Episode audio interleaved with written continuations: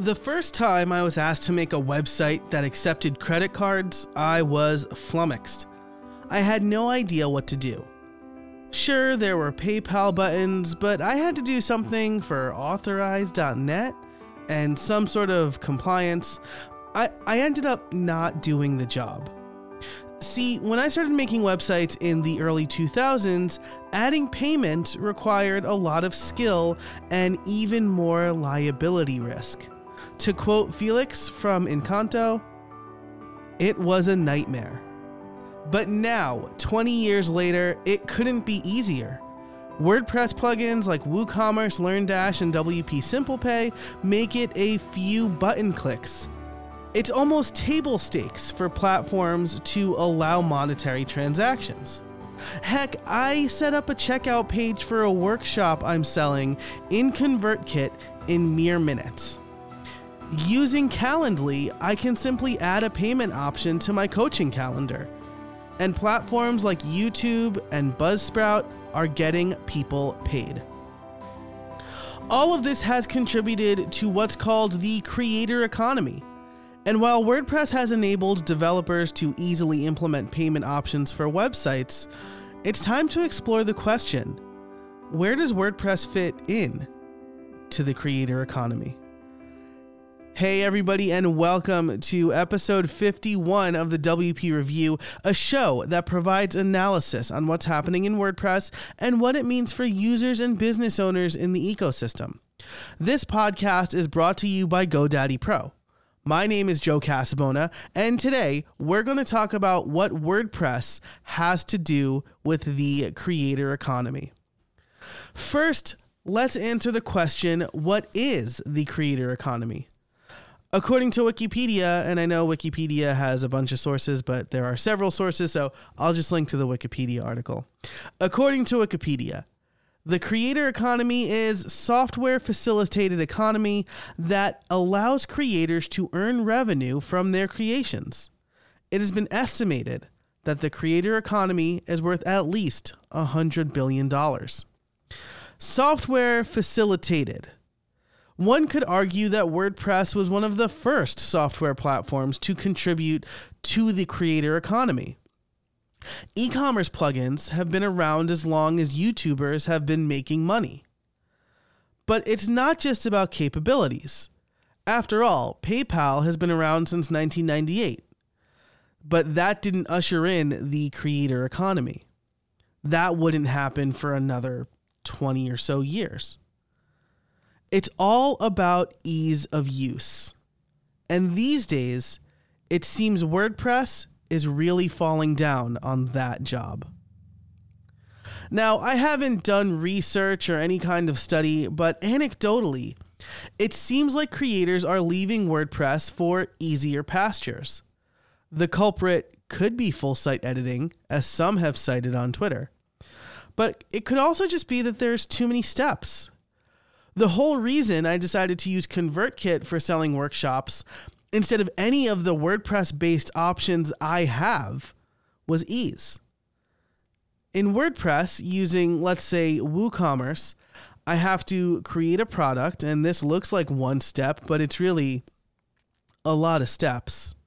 Then I have to set up the automation in ConvertKit to connect a purchase to an email list so that I can email attendees about that event.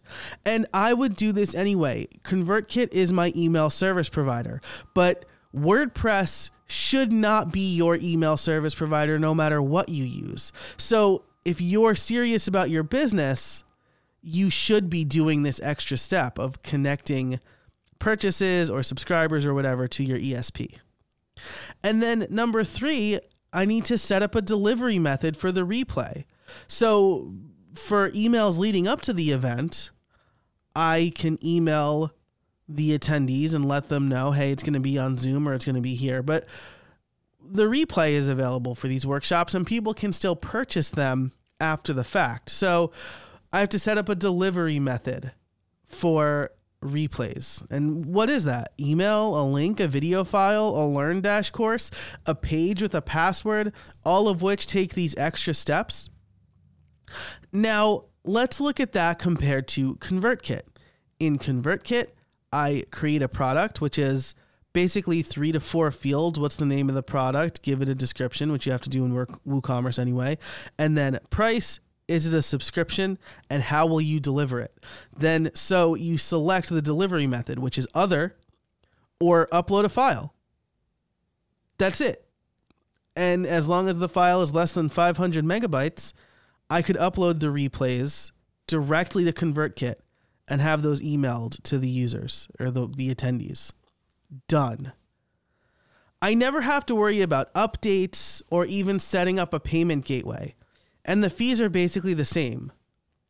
So, if I'm someone unfamiliar with WordPress, choosing ConvertKit or Gumroad or Patreon or one of the many other methods available to creators and anybody on the internet is an absolute no brainer. But aside from personal anecdotes and my own experiences, which, by the way, again, I'm a WordPress developer, or I was in a previous life. I've been using WordPress for 18 years. I'm very familiar with WordPress. Aside from all that, what really got me thinking about WordPress's place in the creator economy was ConvertKit's state of the creator economy report for 2022. ConvertKit's State of the Creator Economy Report is a comprehensive look at creators, who they are, how much they make, the kind of content they create, and the tools they use. The tools section was one of the more interesting topics to me, but it was one of the most lacking, in my opinion. It breaks down the types of tools into categories like website builder, LMS, community platform, SMS platform, etc. And it shows some logos, but it doesn't show any stats or comments. I'd really love to see those stats.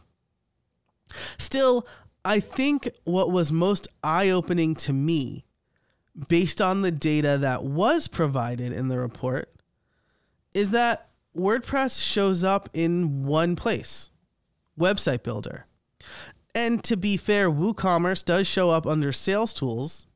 So taking them together, the WordPress platform shows up in two out of 10 categories. For a CMS that powers over 40% of the web, being available in only 20% of the categories for creator tools is pretty bad.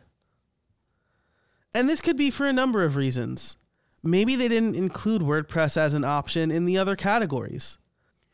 When given the opportunity to mention other tools, maybe specific plugins were mentioned for those other categories, and they didn't amount to much statistical significance. But my theory is informed by the thesis of this episode. All of the tools of all of the tools that help creators in the creator economy, WordPress is one of the hardest to use. We'll take a look at an example right after this word from our sponsor. This episode is brought to you by GoDaddy Pro.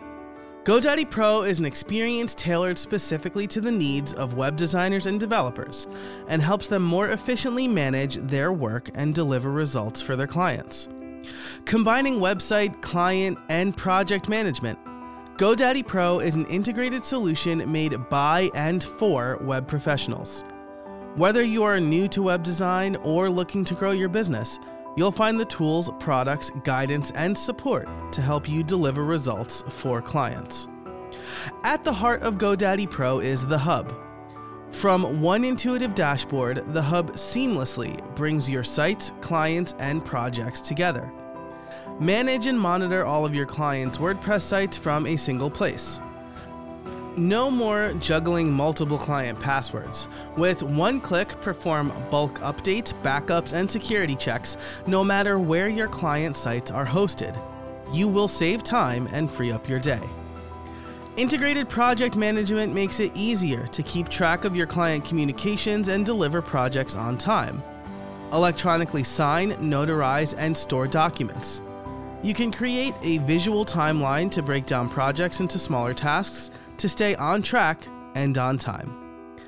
Access all of your client accounts with single sign on through their tailored shopping experience buy products to help clients grow their business, like powerful e commerce stores using WooCommerce. You can always reach dedicated, knowledgeable customer support 24 7. On top of that, you'll find a thriving community of web designers and developers who share advice, insights, and learning opportunities. GoDaddy Pro is free to join. Head over to go.me slash WP review to get started. That's go.me slash WP review.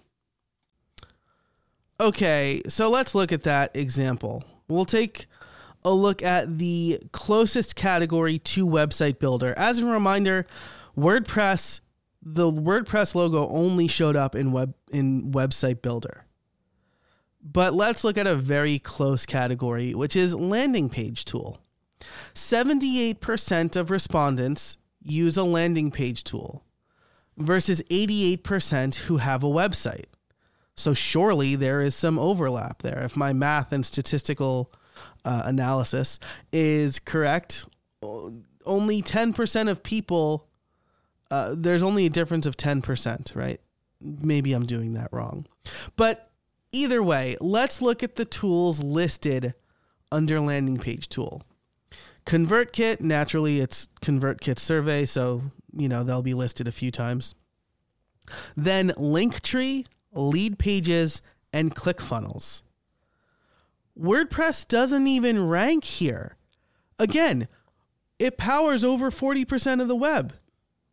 It's listed as a website builder tool. So, how come it's not ranking here for landing page? Is it because people aren't building landing pages with WordPress? Is it because it's not viewed as a landing page tool, so people who are using WordPress skipped over that question? maybe I'm jumping to conclusions. Again, it's impossible to know without having the actual data, but it's not easy to make a landing page with WordPress.